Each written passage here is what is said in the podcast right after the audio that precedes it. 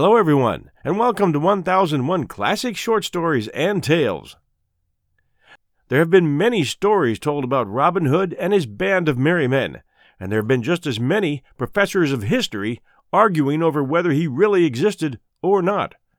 Know ye this Robin Hood not only lived, he still lives in the hearts and minds of those everywhere who believe in the goodness of men and the fight for freedom from tyranny. Robin Hood had but one love in his life, and this story tells of the day he met her.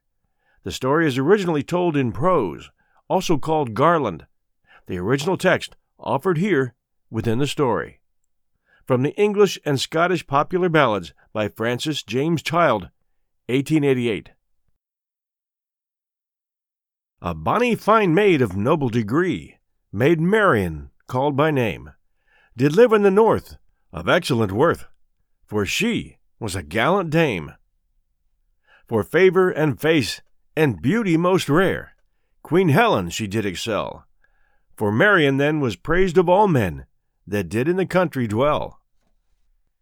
'Twas neither Rosamond nor Jane Shore, whose beauty was clear and bright, that could surpass this country lass, beloved of lord and knight. The Earl of Huntingdon, nobly born, that came of noble blood.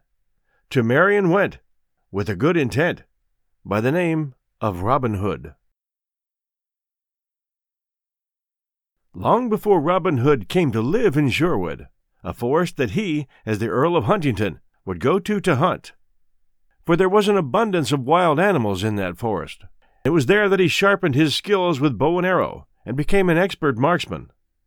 It was called the Royal Forest because the king claimed sovereignty over all the men and animals there.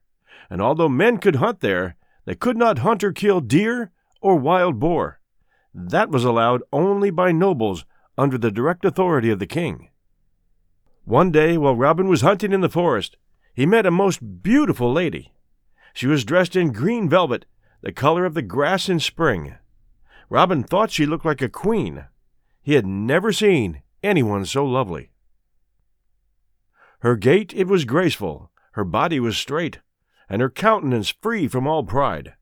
A bow in her hand and a quiver of arrows hung dangling down by her side. Her eyebrows were black, aye, and so was her hair, and her skin was as smooth as glass. Her visage spoke wisdom and modesty too. Suits with Robin Hood such a lass. And so Robin watched this beautiful lady shooting, and thought he'd never seen anything so fine in all his life. He loved her from the very first moment he saw her. Oh, how sweet it would be if this dear lady would be my bride! He sighed to himself, though he did not even know her name. He soon found that she was called Marian, and that her father was the noble Earl of Fitzwalter, who had come to live at a castle not far from Robin's own home. After this first chance meeting, Marian and Robin met each other very often. They used to hunt together in the forest, and came to love one another very much indeed. They loved each other so much that Robin asked Marian to marry him, so that they might never be parted any more. With kisses sweet their red lips meet, for she and the Earl did agree. In every place they kindly embrace, with love and sweet unity.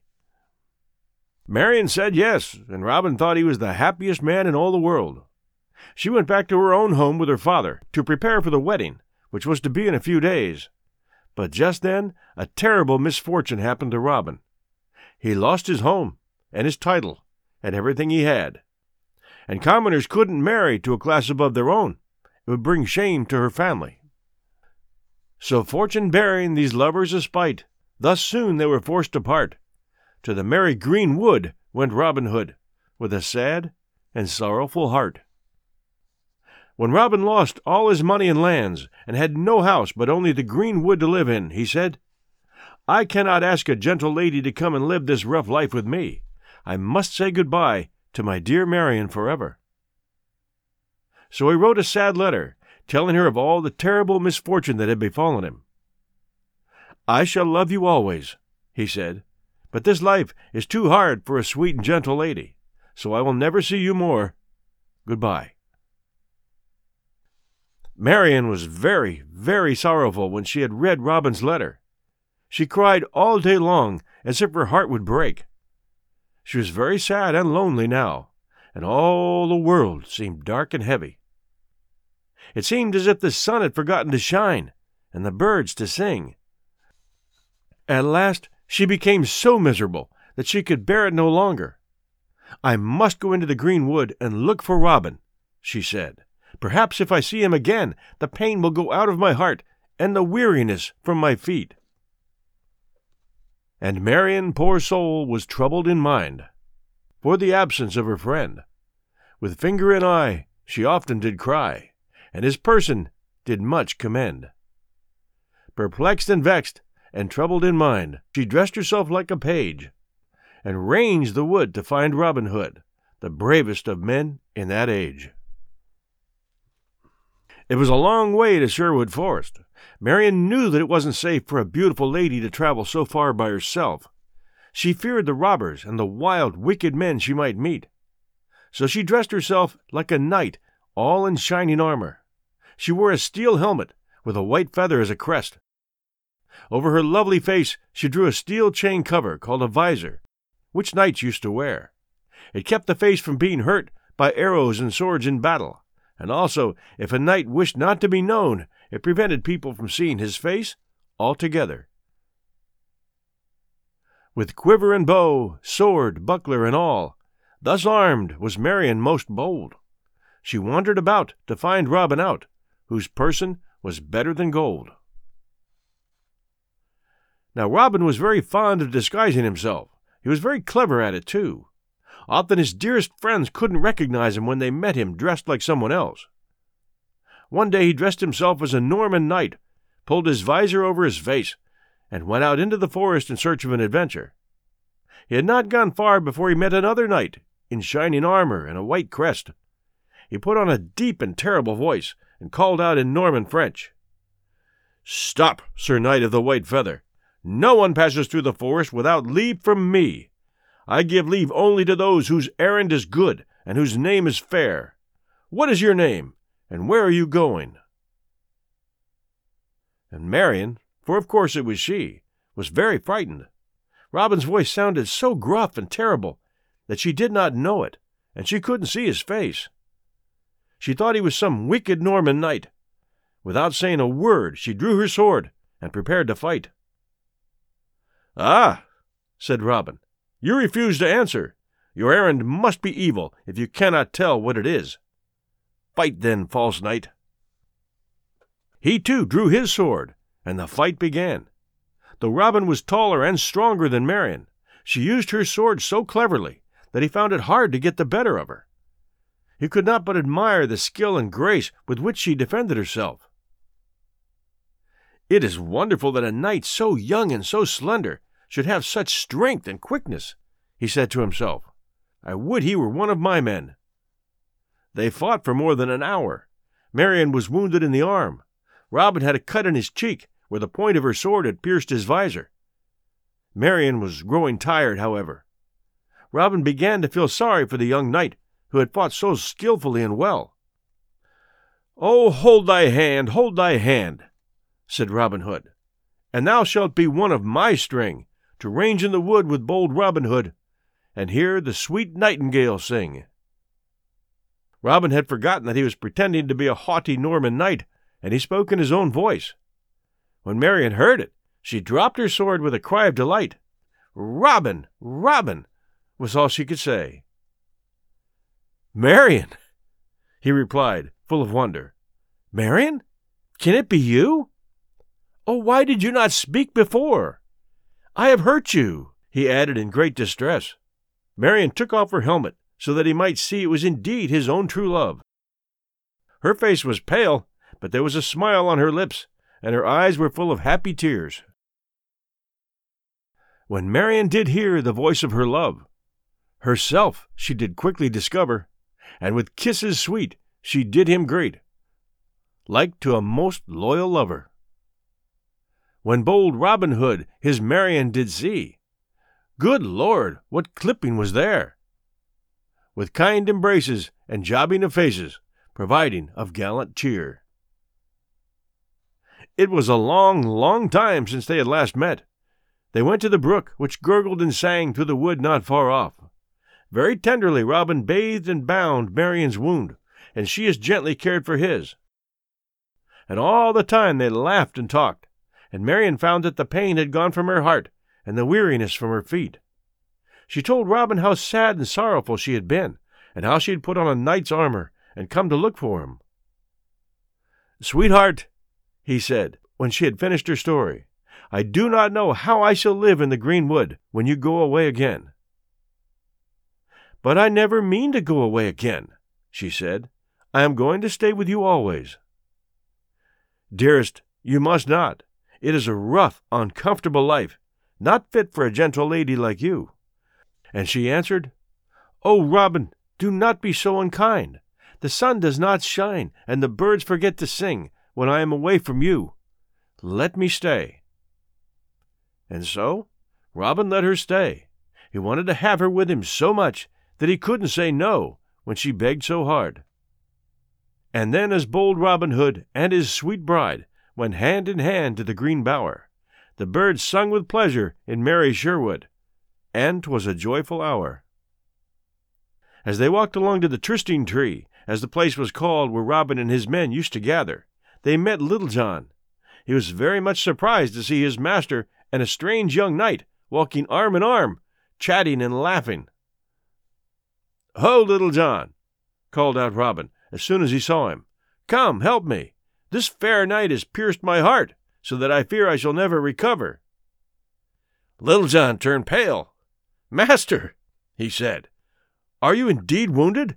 If it is so, this false knight has not long to live. And he looked fiercely at Marian. She drew closer to Robin, saying, This big man frightens me. But Robin laughed, putting one arm round her and holding Little John off with the other. Friend, he said, I did but jest. This is no knight, but my own fair love, Maid Marian. If my heart is pierced and sore wounded, it is only with the bright glances from her eyes. Marian, he went on, this is my friend Little John, of whom I have told you. He is the tallest and the bravest of my men, the wisest head among us. Little John knelt on one knee, and taking Marian's hand, kissed it as if she had been a queen. Lady, he said, if you have come to live with us in the green wood, and be our queen, as Robin is our king, I swear to serve you faithfully and well, as I do him. Marian smiled down upon him. Her heart was so full she could not speak. Now, master, said Little John, we must have a feast today, for this must be a great day in the green wood.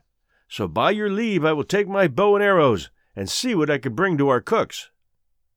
So Little John took his bow in hand and wandered in the wood to kill the deer and make a good cheer for Marian and Robin Hood. Robin, said Marian, when Little John had gone, I wish I had a dress to wear instead of this armor. Marian, replied Robin, you are lovely as you are, but if you want a dress, you can soon have one. Not long ago, we stopped a trader who was traveling through the forest. He left a bale of goods with us. There are several fine dresses in it, of which you can take your choice. Come, I will show you the cave where they are. Robin sat down outside the cave to wait till Marian came back to him again. He leaned his head against the trunk of a tree, and shutting his eyes, dreamed happy daydreams. Then he heard his name whispered, and opening his eyes, saw Marian, looking like a fairy princess. She wore an underdress of glittering white, and over it a robe of lovely satin, green and shimmering like beech leaves in early spring. Her dark hair was caught up in a net of pearls, and a soft white veil fell about her face. Robin looked and drew in his breath. He had not known that anyone could look so beautiful. Slowly they paced through the green wood together. They had so much to say to each other, the time went all too quickly. Then under the trysting tree, Robin stopped and blew his horn. In answer to it all, all his men came marching in a row. As they passed Robin, every man bowed. Then each one knelt on one knee, kissing Marian's hand, and vowing to serve and honor her as his queen. And so every man went to his place, and Marian stood blushing and smiling at them as they passed. And then the merry feast began. The cooks had done their very best, and had made all the most dainty and delightful dishes that they could think of in the woods. The tablecloths, which were spread upon the grass, were strewn with wildflowers. The sun shone, the birds sang, and happy talk and laughter rang merrily through the wood. When the feast was over, Robin filled his drinking horn, and holding it high above his head, said, Here's a health to Maid Marian, Queen of the Green Wood. First Robin Hood began a health to Marian, his onely dear, and his yeomen all both comely and tall did quickly bring up the rear. For in a brave vein they toast off the bulls, whilst thus they did remain, and every cup, as they drank up, they filled with speed again. It was a fine sight to see all his men as they sprang to their feet. They looked so handsome and tall in their coats of Lincoln green. They waved their hats and cheered for Maid Marian, till the forest echoed again. Here's to fair Maid Marian and bold Robin Hood, they cried. Long may they live, and happy may they be. Then came fat and jolly Friar Tuck, carrying his big book and trying to look grave. A hush fell upon everyone, while Robin and Marian knelt together under the blue sky and green waving branches. Very solemn and still it was, in the green forest, as Robin and Marian were married. Then a garland they brought her, by two and by two, and placed it all on the bride's head. Then music struck up, and they all fell to dance, and the bride and bridegroom they led. Everyone was happy and merry. Only Little John felt the least bit sad. Now Robin has such a lovely wife, he will not need his friends any more he said sorrowfully to himself. But Maid Marian saw that he looked sad, and guessed why. So she talked kindly to him, and soon he was as merry as the rest. They sang and danced and played, and no one seemed to tire. At last they ended their merriment, and went to walk in the wood, when Little John on Maid Marian attended, and bold Robin Hood. And so this happy day came to an end, the red sun sank behind the trees. The birds slept, and all the forest was silent. Only the bright stars were awake and watched over Robin and his band. Robin and Marian lived together for a long, long time, and were very, very happy. They lived so happily together, and loved each other so much, that to love like Robin Hood and Maid Marian came to be a proverb. And to this day, in the place where Maid Marian lived before she went to the green wood, and where she was buried and when she died. They give a prize each year to the man and wife who have lived most happily together. In solid content, together they lived, with all their yeomen gay. They lived by their hands, without any lands, and so they did, many a day. And many adventures will follow. Thanks for joining us at 1001 Classic Short Stories and Tales.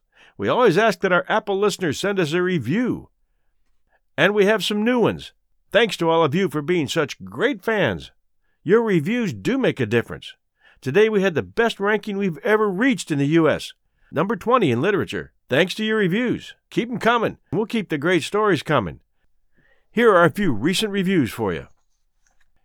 And this one, five stars. Interesting stories. Thank you for reading these interesting stories. And that was from Russia and this one from the U.S. Great stories. This guy is great. He has the perfect voice for telling classic stories. I look forward to every episode. That from Kahaba Bomb, U.S. And this one from Al Baru in Australia. Brilliant, clear, and precise diction is easy to follow. As an Aussie, American accents can be difficult to follow. But you are easy listening. The stories are a great way to pass the time on tedious long trips. Keep up the great work. Albaru, Australia. And this one from the U.S., five stars. Keep up with the classics. Thank you for being the audio of our class's classics. My students appreciate your help with reading and listening to these stories. That from Pineapple 77. And this one, great for commuting. John does a fantastic job curating the selected short stories, bringing in the right mix of engaging tales, read in a way that truly brings them to life. Thanks to this podcast, I now look forward to my daily commute. That's from Culve 4282, and that's US. And this one, from a busy mama, five stars. Great podcast. Love these. Makes my drive go much faster. And this one, edifying. Five stars. Stories by the greatest authors, told by a master storyteller. That one from Hats and Boots, Great Britain. And this one, five stars, great stories and narration. I was so immersed today in part one of To Build a Fire by Jack London that I felt like I was there in Alaska with the protagonist. I thought I knew cold when I was in New York during the winter of 1999, but London's story, along with the convincing narration, elicited a real sense of fear in me. That one from Johnny Gizmo, U.S. And this one, another top notch 1001 podcast, five stars. Great podcast as usual. I laughed so hard while listening to the ransom of Red Chief, I thought my sides were going to split. Keep up the great work, Mr. Hagedorn. Kyle. From K Paint, 84, U.S. And this one, awesome. This is one of the best podcasts I've ever come across. With such a wonderful host, you can't ask for more. This podcast has touched my life and heart in so many different ways. Thank you for doing such wonderful shows. That one from Vijendra in India. Thank you all so very, very, very much for taking the time to leave these for us. It really helps us in the rankings. This is your host and storyteller, John Hagedorn, and this is our story. We'll be back soon. Hello, everyone. I have an announcement for all of you. Number one, please forgive my hoarse voice, it's temporary. And number two, on Saturday, December 1st, uh, at 8 p.m. Eastern Standard Time. Look for the first of 31 shows we're doing each night at 1001 Radio Days, and we're calling it 31 Days of Christmas Memories. You're going to get some fantastic old time radio, some shows that I handpicked. I think you'll enjoy them all. So uh, that's a little extra for you for the month of December, and I hope you do subscribe to 1001 Radio Days if you're not there already. You Apple users can find it at Apple, and we'll leave the links in the show notes for you. And Android users, you've got all your options, but you can try Stitcher.com for 1001 Radio Days or Castbox.fm for 1001 Radio Days. Two excellent places to go. Enjoy!